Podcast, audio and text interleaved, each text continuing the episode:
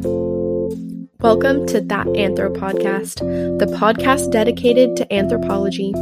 Together, each week, we will be learning from the experts and researchers that are researching our pasts and today's problems. My name is Gabriella Campbell, and I'll be interviewing a new guest each week to bring to you the latest and greatest in anthropology, based right here out of Santa Barbara. Join me for weekly episodes, whether you're an anthropology buff or looking to learn something new. Welcome to That Anthro Podcast. And now, a word about the sponsor of our podcast, Anchor. When you need mealtime inspiration, it's worth shopping Kroger, where you'll find over 30,000 mouth-watering choices that excite your inner foodie. And no matter what tasty choice you make, you'll enjoy our everyday low prices, plus extra ways to save, like digital coupons worth over $600 each week. You can also save up to $1 off per gallon at the pump with fuel points. More savings and more inspiring flavors make shopping Kroger worth it every time. Kroger, fresh for everyone. Fuel restrictions apply. Hi, everyone. Welcome back to another episode of That Anthro Podcast. This week, we have special guest Dr. Danielle Kurin, a professor at UCSB and a trained bioarchaeologist, as well as a forensic anthropologist. Dr. Kurin was such a pleasure to have on the show, and this is definitely the longest episode we've had, but it is quality and she's so fascinating. So stick around, buckle in, maybe get a cup of coffee or tea, and enjoy the interview with Dr. Kurin.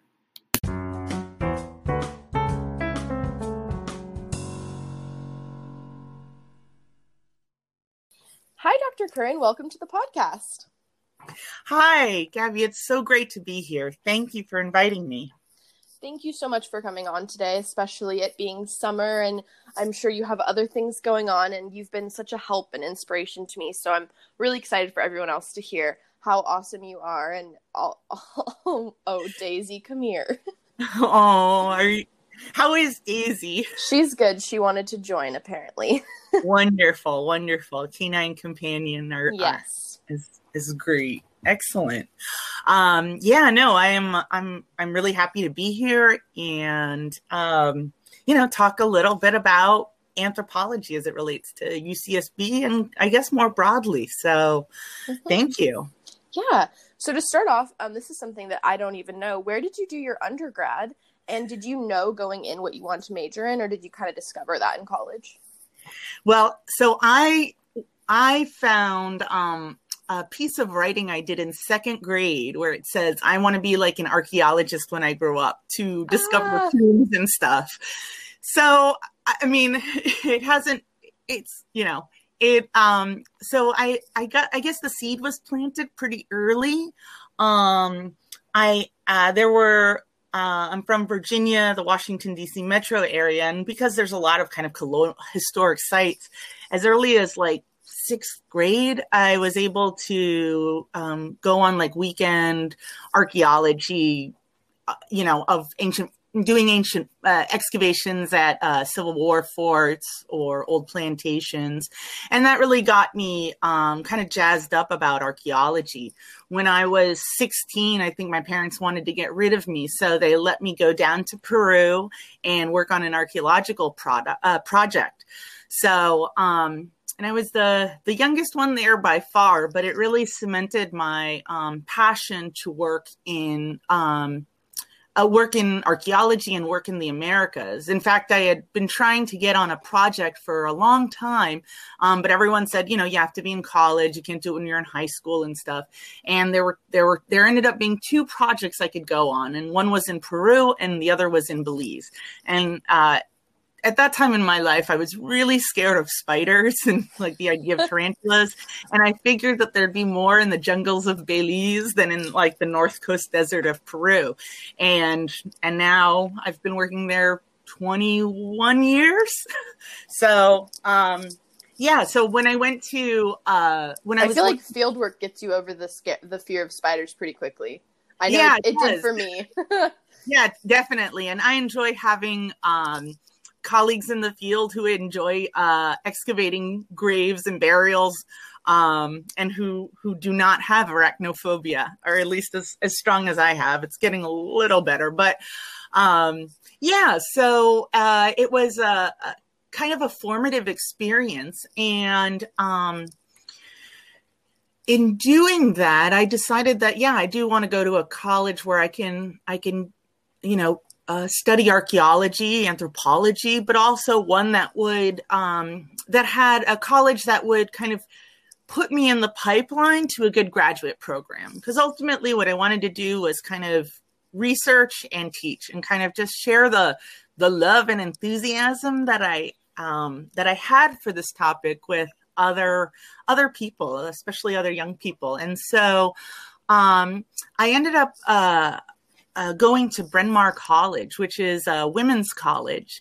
um, in outside of Philadelphia, and it's I guess it, it has a long tradition of um, training women in anthropology. Some of the um, most famous and especially kind of trailblazing women in anthropology, archaeology, um, uh, came out of Bryn Mawr. Um, a couple it sounds like it was a good place for you. Yeah, it was. Well, it's funny. It was, uh, you know, it was. It was empowering. It was great to be with the sisterhood. Um, but at the same time, after two years in, you know, in the nunnery, I'm joking, but in that environment, I said, well, this is kind of a, as far removed as I can get you know, being in the mainline Philadelphia, it's kind of the farthest away I can be from, uh, you know, the dusty, dirty mm-hmm. uh, trenches of Peru. So, um, I took a year off school um, to kind of test my mettle as an anthropologist. Um, and in that, and um, and I, I, didn't have a lot of great guidance. It's a small college. There's only 1,200 people, but um, and maybe like thir- there might be 30 archaeology majors. So it's one of the actually the biggest majors on campus. But it Bryn Mawr is known for um, having sending the most women to get their PhDs in anthropology. So that was a big reason I went there. But certainly, uh, you know, this kind of old ivy color, colored, goth- covered, gothic looking, you know, Harry Potter ish campus was was certainly different than um, again. Uh, uh, uh, the uh, uh, field locations where a lot of us ended up working. So yeah, I didn't know what to do. I wanted to test my mettle, and I had a map of like the Americas um, uh, in my dorm room, and I had like a pair of darts. And I said, you know what? I gotta test. I gotta test my mettle. So I took a dart, and I said, wherever it's gonna land, I'm gonna move and live for a year. And so I threw the dart, and the biggest, the closest, biggest city was a city called Cochabamba, Bolivia. So I took a year off school and I moved down to Cochabamba, Bolivia. And wow, I'm sitting here with my mouth like open right now. Wow. I don't know. It was like hubris or folly, but um, you know, I there was kind of an alumni connection. Someone knew someone else, someone knew someone else, and I was able to get a job as a janitor in the local university museum. And as part of my job as a janitor, aside from like cleaning toilets and, you know, mopping floors and stuff, was uh, to clean the exhibits and like to clean the, the storage cases. And so, you know, they were, you know, uh, one of the things that was, um, uh, that was there were were all these mummies, and so you know one you know, and as I'm cleaning them off the dust to get them you know clean off the exhibition, you know, Windex the the exhibition mirrors, uh, I kind of started to think, you know, are these mummies male or female? What did they die of? Um, and um, so and and that really got me turned on to kind of bioarchaeology um, which I didn't really even know was a discipline until I got to graduate school. So I definitely had a love for anthropology. I didn't have great mentorship. Um, I did have some, I had some great professors, uh, Janet Monge and Melissa Murphy. Um, uh, Janet Monge is the keeper of the bones at UPenn. Uh, uh, Melissa Murphy is now at the University of Wyoming, which has a great graduate program. And those were two professors that really um, really encouraged and supported um, my work in you know what what what eventually turned out to be kind of a bioarchaeology thesis and then from there um, so yeah um, you know part of being an archaeologist or an anthropologist i think you have to have kind of a macgyver like ability or an ability mm-hmm. to kind of um, innovate or be entrepreneurial, be creative. So um, uh, when I when I decided that I was gonna do a thesis project on these these mummies that I had been cleaning, I looked in like the Bolivian yellow pages and I found a guy with um, a portable X-ray machine, and he came to the museum and he X-rayed all these mummies and the 26 of them, and that that actually became the basis for my senior thesis project. And having done a senior thesis project, I think made me a more competitive candidate when applying to grad schools. So I applied to six grad schools, got into half of them, and I went to the one that gave me the most money. Um, and, and was that Vanderbilt? That was Vanderbilt, okay. yeah. And um, it was a uh, that at that stage. Um, you know, it's hard because for students who want to go into bioarchaeology or forensic anthropology. Vanderbilt is is not necessarily the strongest school in the country for that. People say, well, maybe you go to University of Tennessee Knoxville, right, where the body farm is, or mm-hmm. Arizona State, where they have you know uh, the largest program in the country. But I was really interested in in in the idea that and following kind of the idea or the mantra that to be a good bioarchaeologist, I had to be an excellent anthropologist. And Vanderbilt's program specifically looks uh, all the the entire faculty there is focused on um, uh, the Americas, kind of south of the Rio Grande, so Mesoamerica, uh, South America, Amazonia, as well as the Andes. Um, so I really wanted, I really was. I really wanted to become proficient in that area and become a specialist in that area, those area that that huge area of the world. And um, yeah, so and uh, yeah, and I I really enjoyed my time at graduate school, but it was I worked under Tiffany Tung, um, and uh, yeah, I, I, was in that program for about what is it six six seven years, so kind of the standard for a PhD program. Well, that's wonderful.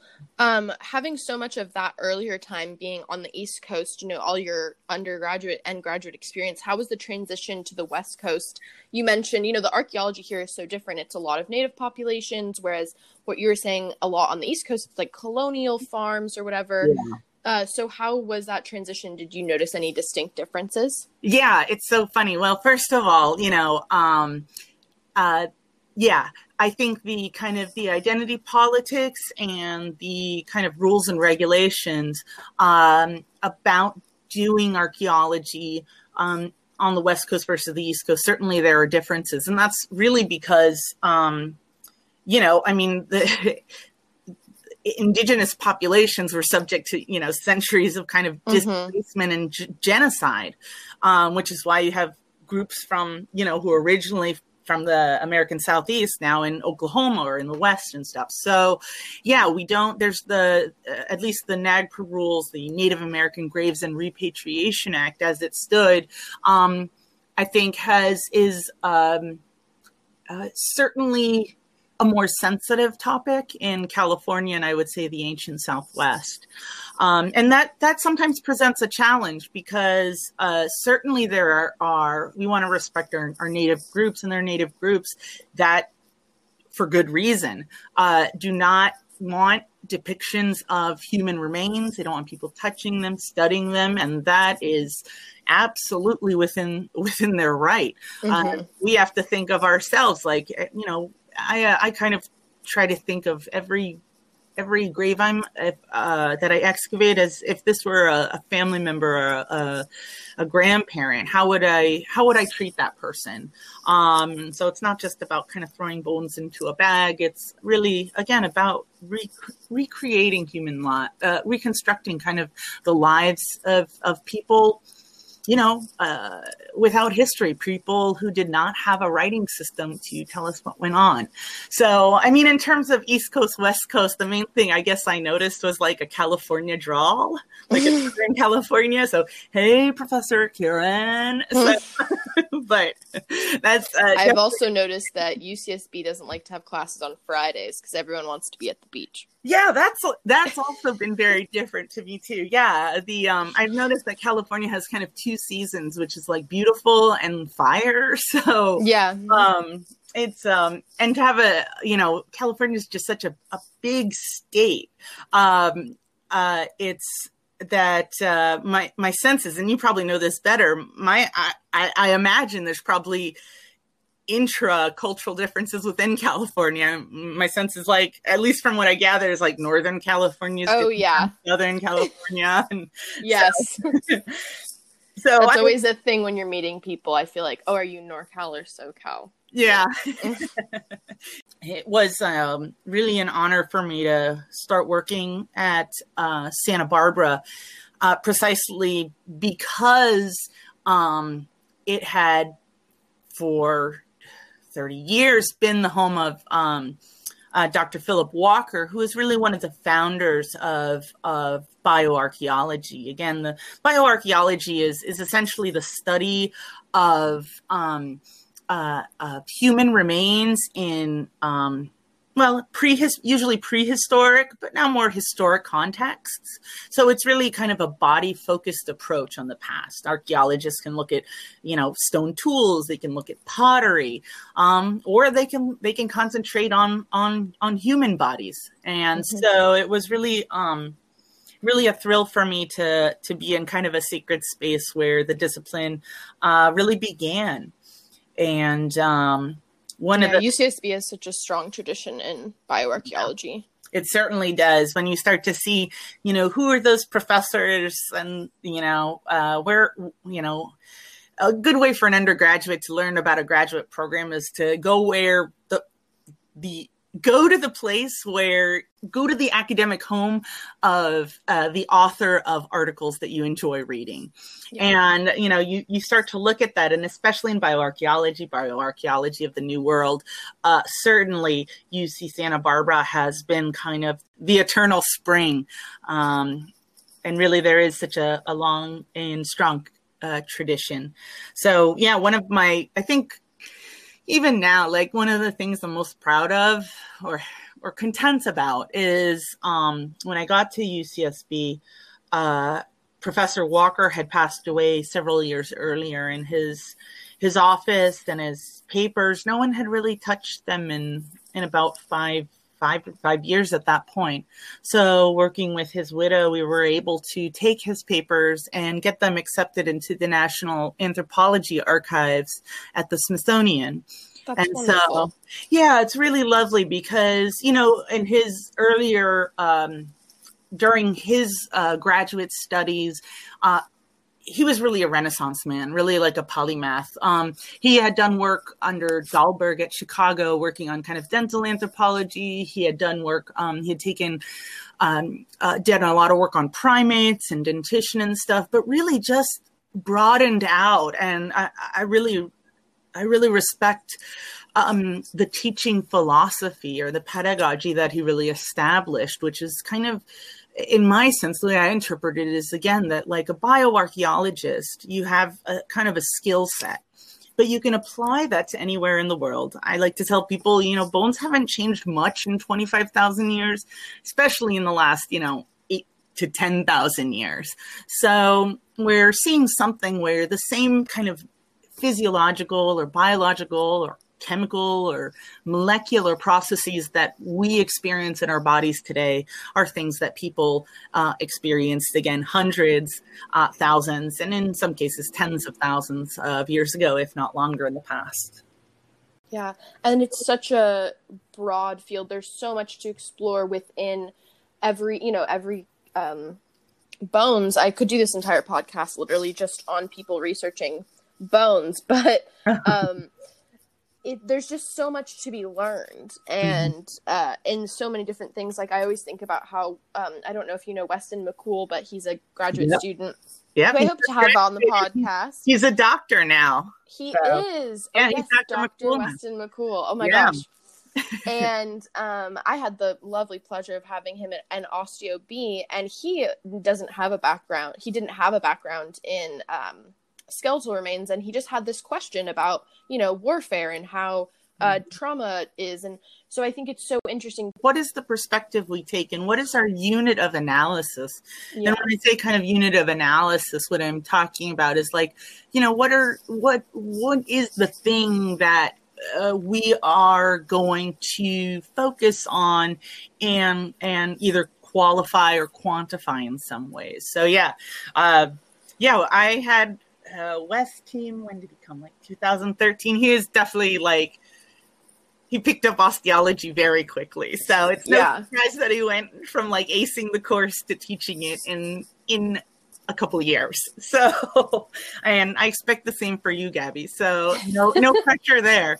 But um, you know, it's you know, I think um uh it you know it, bioarchaeology, forensic anthropology is one of those fields where, you know, if you really, just like anything, you really kind of instantiate that knowledge uh, if you can explain it clearly. You know, if you can explain something clearly to someone else, then you probably have a handle on it. And it works for anthropology, but my sense it probably works for chemistry and it probably works for engineering and other stuff too. So our ability, I think, especially in anthropology, to be a be good communicators, uh, oral, uh, written, uh, is is really important, and more so now than ever. Um, given that there's there's a cacophony of, of voices out there, and um, uh, certainly uh, mis mis uh, mis uh, or distinct understandings of of the world and the people in it.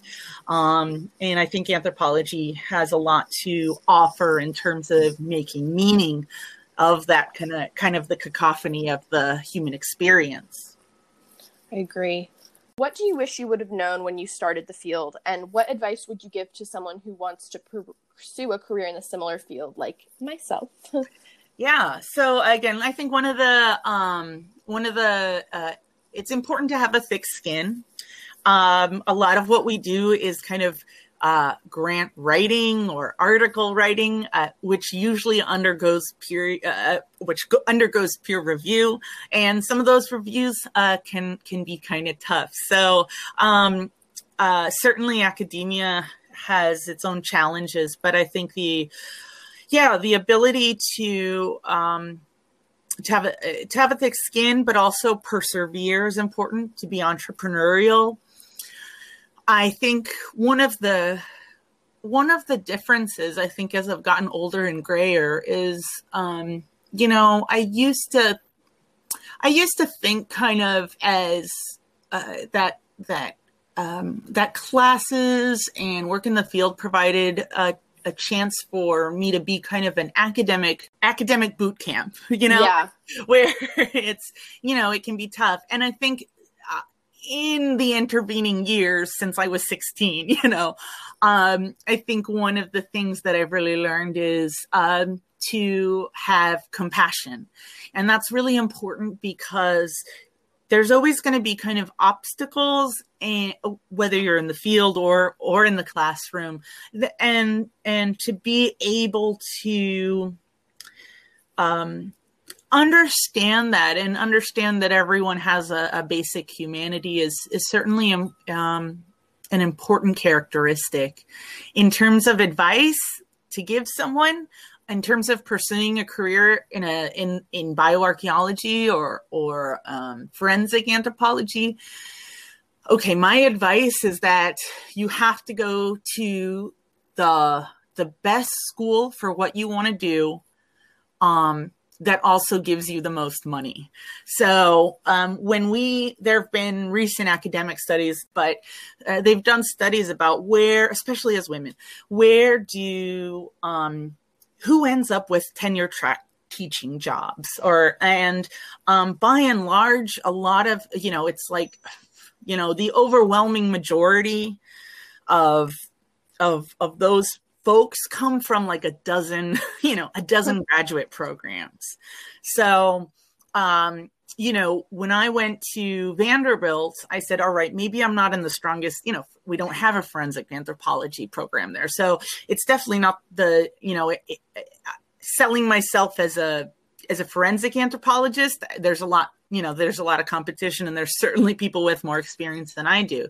But if they were look if if you know i was kind of uh, I took the calculus that I could, as a bioarchaeologist and one who was doing her own field work rather than just looking at museum collections, I could kind of sell myself as an archaeologist, a bioarchaeologist, and a forensic anthropologist, but also a specialist in Latin America.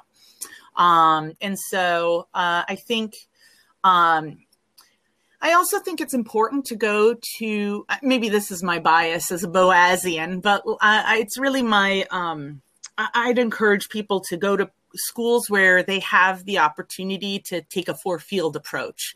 Mm-hmm. That is, uh, uh, uh, anthropology programs that aren't too boutique-ish, you know, um, that still allow you to learn cultural anthropology, linguistic anthropology, physical biological anthropology, and cultural anthropology, and and and you know, applied anthropology too. If um, and and I think that that well-roundedness um, is is extremely helpful. Um, it's helpful for the student, I think, or the, the practitioner to better understand again the world that they are immersed in. But it also, I think, um, makes you kind of a Swiss Army knife on the uh, job market. So I think, uh, yeah, look for you know for for grad programs, it's also much different than undergrad programs. Undergrad programs are kind of like where you live, where you get a, a scholarship, uh, U.S. News and World Report rankings. Yeah, and like grad school is really about the person. So you know, you, you when you study with you know when you go to a graduate program you're essentially kind of it's it's it's a medieval practice i mean it literally dates to medieval times. It's kind of like a system of patronage. So you have your advisor who and it's kind of there's a series of um rites of passage that you have to go through to go from you know the uh, the novice to the professor. And those rites of passage are your oral exams or your um, your uh, comprehensive exams, uh, your proposal, getting and eventually writing the dissertation. Um, and so, uh, you know, you have to take. So you you want to learn. You want to go to a, a school that has a tradition of placing students. That means their students are getting jobs. So you always want to ask when you're looking at schools. You know, where do your students go after they graduate here? How long does it take to finish? There's a lot, there's a big difference when um, it takes, you know, six years versus 10 to 12. Um, you also want to ask uh, if students are publishing and if so, where. Um, what kind of grants are people getting? Uh, National Science Foundation, American Association of University Women, Wenner-Gren. Uh, those are um, those are important questions to ask. Um, the opportunities for teaching are also uh, key. Again, you can. Um, uh, I have a lot. Of, there's been a lot of anthro graduates who have become science teachers in high schools and kind of preparing that next generation. Uh, so the ability to even uh, to practice teaching, um, especially as a grad student, um, is is really important. And so, uh, and those are all important, I think, questions to ask when you look at graduate schools, because uh, as much as you're being assessed by that program, uh, you are also assessing that program. And and you know, graduate school lasts longer than most marriages, right? I mean, you know, I mean, I think what is it? The average American like marriage is like three to five years, and if you get out with a PhD in that time, that's amazing. So you're yeah. really dealing with like a long time commitment with um, a, a program, and and that also means you want to have at least two or three people on the faculty that you could imagine working with because you know it does happen where professors move they they die they uh you know they they end up um at a different at a different institution and and and that can leave the student feeling so or they can retire mm-hmm. you know yeah. and that can leave the st- student feeling somewhat um abandoned um because there is that close, I think generally tends to be that close relationship. I think it's uh, between professor and and student.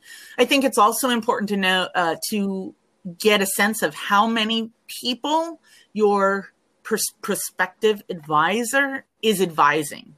So if they have two or three students, that actually means they can give you uh, time. You know, and time is precious, right? The time mm-hmm. to to read your drafts, to have kind of brainstorming sessions. If the professor you want to work with has 11, 12 students, it's going to be very hard for you to kind of fight for a chunk of time where you can have kind of meaningful, kind of pure learning experience. Um, and so those are um, those are the questions that um, I I would ask in terms of the other advice too, um, one of the things that I was never good at, I'm getting better now, is work life balance. And, you know, one of the things I think my biggest regrets in grad school is a lot of times, you know, our summers are when we can do our excavations. Yeah.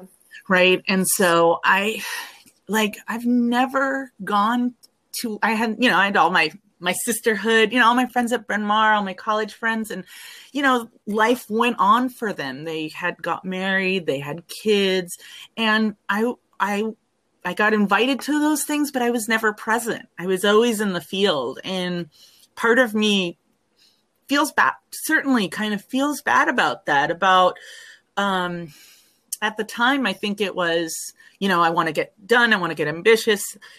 You know, mar- weddings always happen in July, and I got to be in the field in July. Mm-hmm. Um, but it's only now again that I'm going gray that like I, I, you know, I, I cherish those moments that I have um, with old friends um, and and those important and being there for them in their in the important moments of their life in the lives of their families and so as hard as it is um, it, it's um it's a very fine line to walk because it's um again graduate school uh, about 50% in anthropology 50% of people who begin a pro- program won't finish so that's already half. And then again um, an exceedingly small number of those people are going to find you know come out of the gate with stable employment.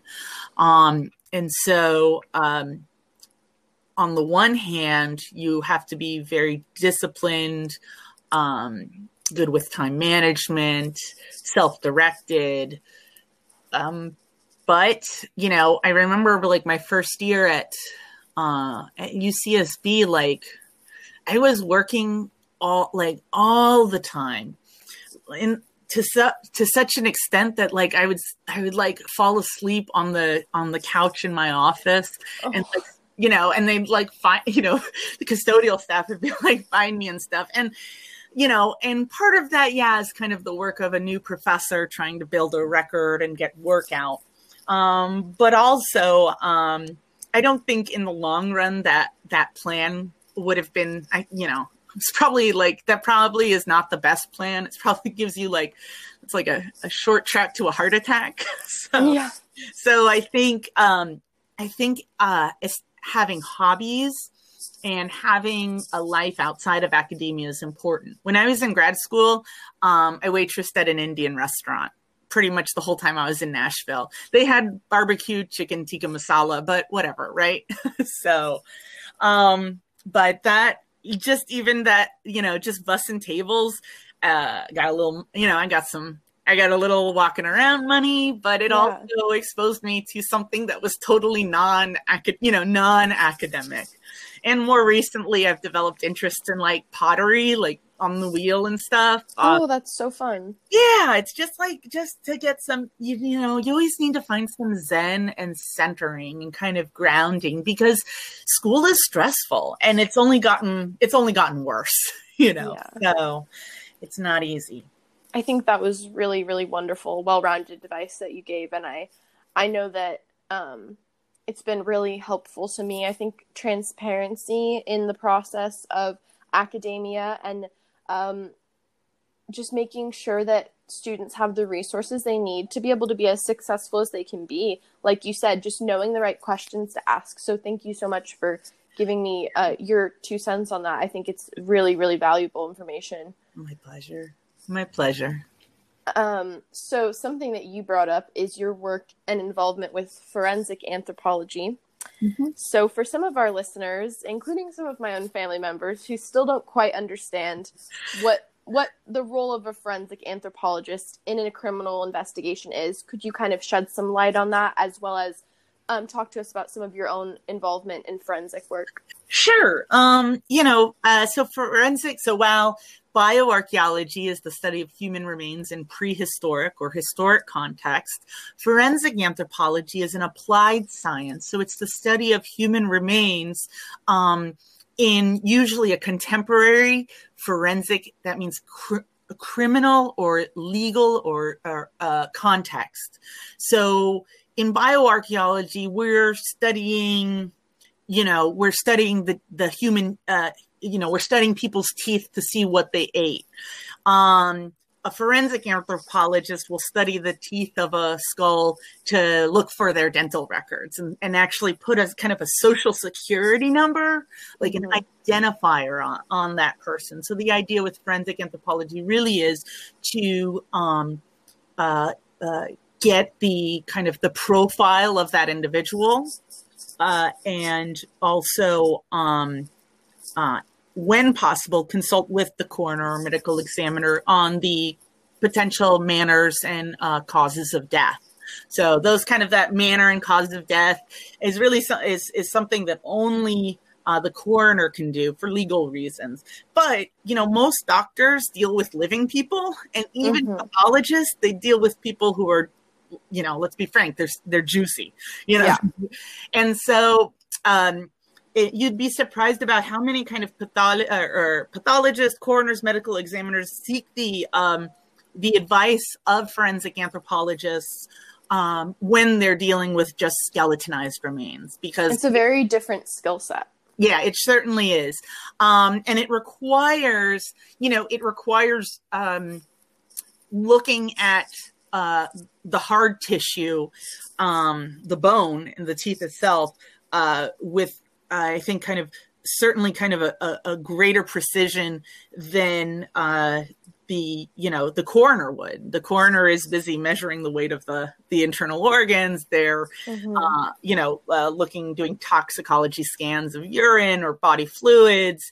Um, whereas the forensic anthropologist is is taking kind of you know again on almost any case unidentified remains and trying to put an identification on them and so um so uh now unlike bones or csi or you know any of the gazillion shows that have come out there really isn't a need for a forensic anthropologist in every town mm-hmm. um i you know um i do I, you know, in the cases that I've uh, been involved in, uh, they kind of range from like Ventura, Santa Barbara, San Luis Obispo counties.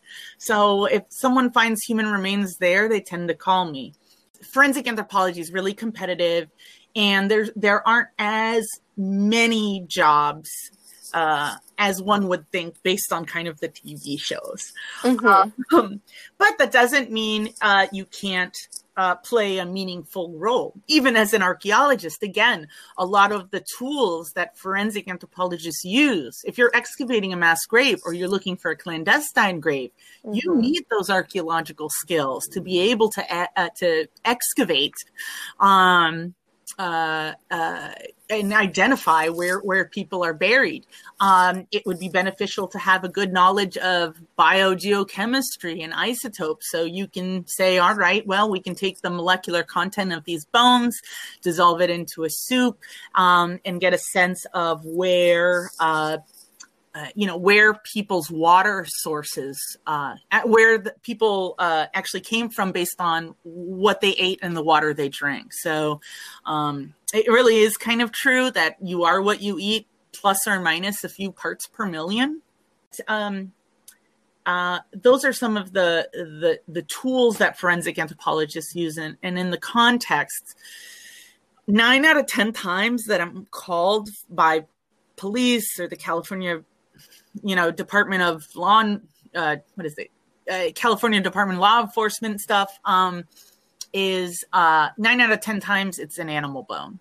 Um, in cases where there have been human remains, and a lot of times uh, they'll be like, uh, you know, some professor or something will move, some old doctor will move out of his house, and the new people moving in will find like a skeleton, literally a skeleton in the closet.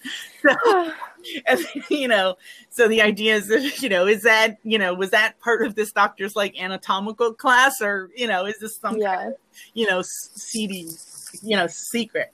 My mm-hmm. understanding is that in Santa Barbara County, there are 26 um, unsolved uh, cold cases that involve, I think, skeletal remains. So there's um Well, that just piques all of my interest. Yeah. I- it shouldn't. But No. it does. no, I mean I know experts have tried to solve them, but in my mind, I'm like, I can be like bones. Totally. Well, that's the thing too. I mean, the uh, I I frequently consult with um, UCLA School of Law, um, Mm. And um, they uh, their idea of what kind of forensics and what you can learn from bones is is from TV, and they're and they're lawyers. They're lawyers who are going to defend people in cases where forensics end up being important, or, or prosecute them. Um, and um, and so it's um w- what uh, oh, the last time i was at ucla i was doing kind of a master class um and uh you know they uh we were uh the the course had actually looked at a netflix um documentary called making a murderer which features um in where forensic anthropology, the, the study of human remains and skeletal remains, is a, is a key aspect of of what ends up, I think, being kind of a sketchy, potentially wrongful conviction. Mhm. And um, the just so just so our listeners know she has like a 20 page document it's probably more than that that you created with was it one of your family members to explain why the evidence was Yeah. so great Yeah, so it's funny. Sometimes I, I tag team. My sister is um, a civil rights attorney, Oh. and she um, works in a public interest law firm in, in Pittsburgh right now. But she really deals with prisoners' rights. That's what she's done for the past ten years. So just just basic rights of prisoners, being able to get medicine. Um, she's working on on COVID stuff, but and and working on cases of wrongful conviction or or and really just advocating for uh, basic human rights um, for people people in jails. That is, people who have not been convicted of crimes. Their only crime is, uh, you know, their crime is prob- is being brown or black. Um, their crime is being poor. Um, Their, uh, but that is not, you know, um, not being able to pay your parking tickets should not be a death sentence. You know, um, and so uh, so sometimes I need help with legal stuff and uh, or, or kind of an understanding of that, and she'll sometimes ask me for uh, to to work as a consulting forensic anthropologist on some of her cases. So yeah. So with this, and if, if anyone is interested, there's there's there's certainly tons of documentaries uh, that feature forensic anthropology. This "Making a Murder" one was uh, was particularly interesting because the bones, you know, again made such a difference. And I, you know, when I did my master class, uh, the UCLA law students were. Um, they were saying like really how, how much can you actually tell from a bone like if a bone is you know if it's burnt like what does it matter like can is it really you know what can you tell you know and they're thinking i think in their heads just like anybody would it's like well you know like, let me put a piece of chicken on a barbecue and like see what happens you know so yeah and um uh you know in terms of i think uh the the newest and kind of most um uh, provocative but also um compelling uh, use of forensics now is the forensic genealogy. So I've actually had students that are now starting to get into like go uh, anthro majors who are going into like um, uh, forensic genealogy or um, uh, as genealogical consultants, and that's really changed the field. Um, you know, the idea of of DNA. i was gonna ask that's that's like trying to find um people based on like familial dna right Yeah, and that Okay. also again, there's there's certainly. I mean, I'm sure you can imagine there have been DNA has has sometimes technology go, comes ahead of law. So what do you do when you have a, a John Doe who you know has a DNA uh, you know has a DNA profile that is unique in the world, Mhm. but you actually don't have that you know you don't have that person's name or social security number. Has yeah that you don't have anything to compare it to Exactly. And so also the idea of people who maybe 10 years ago took an ancestry.com test and now find their DNA as part of a uh, you know, a part of a public database.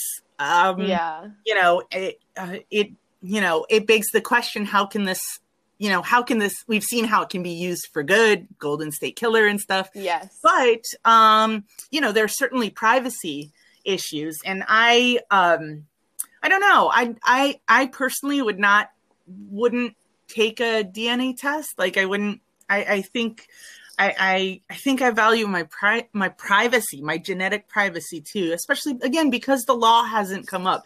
And I don't know, I, I don't want to I don't want to like paint a portrait of a dystopian future, but um, you know, uh, DNA is important, but it's it's not a panacea. So um, one of the big kind of new things you may hear on TV or kind of Dateline or you know 48 hour whatever these these crime shows um, is the idea of like touch DNA where you know we are so good now. You don't need a whole vial of someone's blood to to discern their DNA you need a couple of skin cells epithelial cell Mhm. cells right?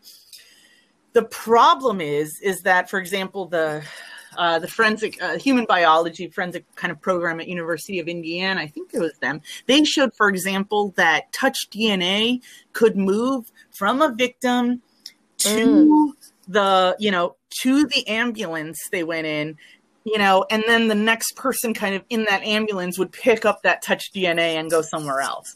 well, I mean that makes sense because we shed epithelial cells, but Right. Yeah. And the question is we shed them. How easy are they to be picked up? So when we say, all right, well, this individual's touch DNA was found on the knife, maybe it, maybe it was, but it could be that, you know, someone touched someone else who then touched that knife. Mhm. If you get what, if you get what I'm saying.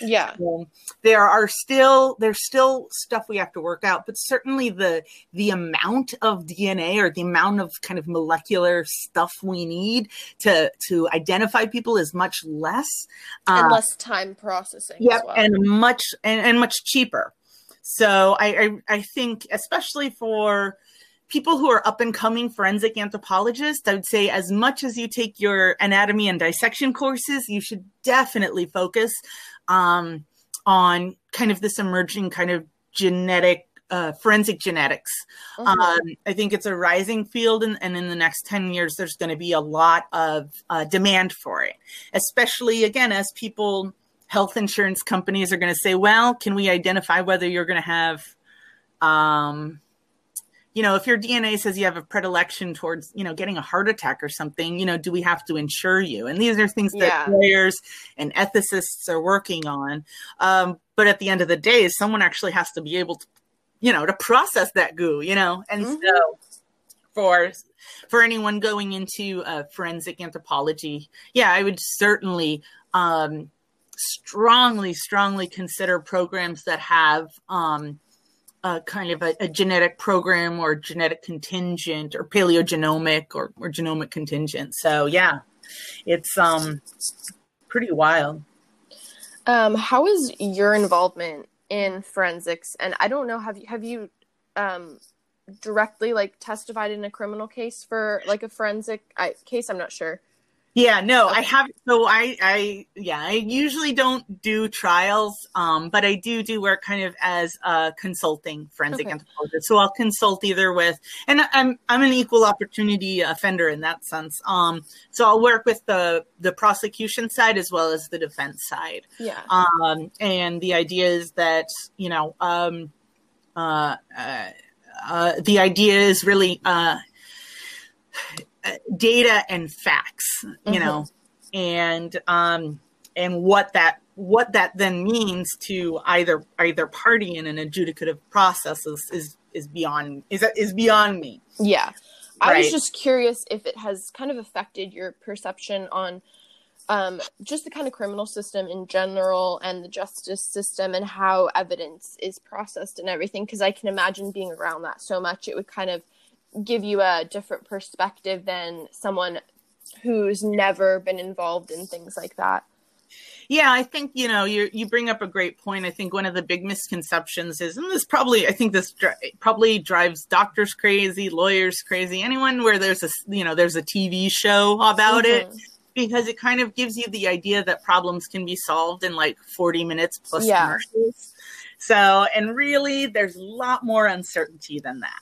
Um, we you know we can't there's not some secret computer that suddenly you know creates a 3d hologram of someone or Yeah. something you know like we see it's really kind of actually going back to reference textbooks and taking measurements and samples and um and doing uh looking for particular um uh, identifying features uh implants uh dental uh dental modifications you know fillings braces Yeah. um uh if they had a you know someone with a broken nose someone with a i don't know a withered arm whatever. We're looking kind of for personal identifying characteristics. Um so yeah in terms of kind of my in, in terms of the criminal justice system what i've seen is the the at least in in courts but but also in consulting the the deference that is paid to the forensic scientist um needs to be counterbalanced with uh you know with a a reasonable uh degree of like scientific uh skepticism Mhm. so, for example, um, bite mark analysis, which had has sent people to, to death, you know, has has been proven kind of bunk. Oh. Um, in terms of a, a kind of a junk science, the same way the, that um, like cell phone tower data as not it has has has been shown to not be a great uh, uh, uh, let's say the uh, it, it, our ide- our ideas of um uh, uh, the cer- there's a lot less certainty Mhm. so you know it, there are times when they're skeletons and given their the features I, I can't tell if they're a man or a woman that's where Yeah. dna would come in and stuff Mhm. um but um so i think it's important one to realize what forensics can tell us but also what where what it can't tell us Where you know. there's still room for the field to grow, which is what I always think about. mm-hmm. Yep, you're totally right. So it's um it's certainly um uh, especially hearing I mean case you hear about cases of of um uh wrongful incarceration based on like junk science Mhm. or like shady witness, you know, expert shady expert witness testimony and um if anything, it reminds me that the stakes are much higher. For Yes. bioarchaeology, certainly there's a community contingent, there's a social uh, aspect, both with the living and the dead. But, you know, when you're dealing with forensics, you're dealing with people's lives. Um, and, um, you know, when I when I teach like human osteology, I'm uh, like most professors in this country, um, I'm pretty rigorous in terms of uh, the level of um, uh, detail and the precision that the uh, that students are able to I- identify bones. Mhm. And, and that's only because I imagine our alums one day on the stand as an expert witness. And, you know, in that case, you know, well, what did you see? What, what did you find? You know, it makes a big difference if, you know, uh, to be able to accurately identify, you know, small pieces of bone or to identify trauma versus, Mhm. and, and other factors like that. So, yeah, I think, um, you know, certainly there's, um, Did you There- do the bone in a box exercise with your osteo Yes. students? Yeah, yeah, we did Yeah. that too. Yeah, that bone in a box was uh, something that my m- my professor in college did. Uh, it was yeah, bone in a box, bone in a bag. hmm She was she was she gave us like pig parietals though, so she Oh my gosh. like, I know, but yeah, that's the idea. It's really also our osteology is a, a, a tactile uh, tactile science, right? You really Mhm. need to be able to hold and palpate things. Yes. Um, so I'm certainly concerned about about how I'm going to teach it coming this fall term, given that we're all teaching remotely. We're gonna make it work. Yeah, oh, be fun. totally. No, it's going to be great. I'm just going to send every student a half a skeleton wherever they live, and so um, and with the hope that we'll be able to deal with fragmentary and smaller and non-human remains, you know, in in coming months afterwards. So Yeah. And I think that um first of all, I, I said this to Dr. Holly too. Uh thank you for all of your the hard work that teachers have been putting into, you know, keeping the classes still as academically rigorous and um you know, our, I feel like as students, our education is very important to us, especially at a pub, top public university. And that transition to online was scary for all of us. So I just want to say thank you. Um, oh that. no, it's it goes both ways. I mean, it's it's hard to stare at like forty small gray, small mm-hmm. black screens. So it really is your engagement um, and the engagement of your peers that make any class worthwhile, and that's true remote or real life. I mean, yeah. Um, certainly, there's a performative aspect of being a a, a professor, um, and um, but uh, and so that has to be uh, just like anything has to kind of ha- has become modified in this in this environment. But um but again um the fact that uh, uh gabby you and others have been able to um just adapt to the circumstances and even thrive is a testament to your own resilience and your own creativity and and and i think your own integrity. And one of the best pieces of advice i i heard um, was a professor I res- really respect, Tom Dillehay, who's at Vanderbilt, and I was deciding whether to go there, and he looked at me and he kind of Texas, genteel Texas accent, and um, he said, Danielle, he says the most important thing you need, you know, to be a good, have a long career is your integrity, and I think that's that's still true. So you want to be um, uh, true to yourself and and true to the stakeholders who depend on you whether it is a native community whether it's the police department or whether it's a classroom of students um, and um, but that yeah that integrity that that grit and resilience is is, is are, are key factors i think to that that kind of prevent you from going over to the dark side you know mm-hmm. I, you, I agree you know, keep you as kind of a rigorous scientist. So yeah. Yeah.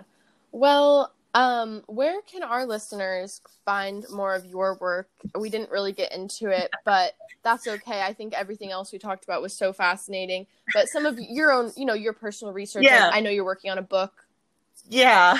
yeah, my my uh body of disaster. Yeah, that should be coming out in 2021. It's um a book that looks at this was inspired and also aided by um, by you, Gabby, and other students who put together fantastic case studies of what happens to human bodies in disasters, both natural and social. And so um, there's a, oh, a, couple dozen key uh, uh, kind of vignettes uh, that talk about how human bodies have been or are impacted by by disease, mm-hmm. but also, you know, by uh, a, a circumstance. So, um, but if you're, I guess if you're, yeah, if you have insomnia, you can find my work on, uh, you can find a cure for that by, um, I'm on, I have published papers on ResearchGate, um, and I'm always happy to, um, talk with interested uh, students or researchers. Indeed, the reason I teach at a university, the reason I got my PhD was to be able to have the um, the the honor, the privilege of teaching uh, students at the at the college and university level, and it really is uh, a deep source of of of of pride and something that I don't take lightly. Well, I definitely think that you do a wonderful job of that. And I would encourage our listeners that maybe students to, you know, talk to you or consider taking some of your classes if anthropology is something they're interested in. And um, yeah. Yeah. Yeah, no, it's good stuff. Um, yeah, I think so. Oh, I know. Last piece of advice: if okay. you're working, last piece of advice: if you're going to be an archae, uh, uh, or if you're going to be an anthropologist in a, a foreign country, learn the language of that country. If you're going to be working with indigenous people, learn the language of those indigenous people. Mm-hmm. I cannot tell you the difference uh, like speaking Quechua, the indigenous language in Peru, has made um, in terms of I think the the questions I can ask, yeah. of my research and uh, just in terms of community relations. I agree. Um, so yeah, that's that's another thing. Yeah, when I was in Spain on my field school, I was so confident in my Spanish, not even remembering that um, in that part of the world closer to Barcelona, they speak a lot of Catalan. Oh, right. And I do not speak a word word of Catalan, and it's a beautiful language. But when you hear them talking, I'm like, wow, that sounds like Spanish, but it is not Spanish at all. Did you find yourself though? Did you find because I find like I mean I've taken classes in Quechua and I failed them, but I can speak it fine. Uh-uh. Uh, and could not because- pick up a single word of no, no. I mean, I was in a taxi with a taxi driver who we were really struggling to communicate. oh man, And I mean, it was we I did it. My my Spanish and his Catalan overlapped enough that we could could do it, but it was it was interesting. that's the great. That's Yeah. survive, but that's survive. Your brain goes into survival mode. So Yes. you know, I have no doubt that if you were to do you know six months or a year there on a Fulbright or Mhm. something, you would definitely be bin bin gutsing or Yeah, definitely. um, as much as you would anything else. So that's fantastic. Yeah, well, thank you so much for coming on the podcast today. Um, I'm very excited to release this episode, and next week we're going to have um, one of the people who you were mentioning did a wonderful case study. Noah Hayes is going to Ah, come on talk about his case study. So there, there's there's more to come. fantastic. yeah, well, have a great rest of your day. Thank you, and Gabby, thank you for doing this uh, uh, this service to our community at UCSB and also the wider community of um, of anthropologists. Thank Um, you. And I, I look forward to seeing you, hopefully in person I sooner know. rather than later. But uh, until then, Yes. please a, a, a, a socially distant, a strong socially distant handshake. Yes. um, and yeah, have a great one.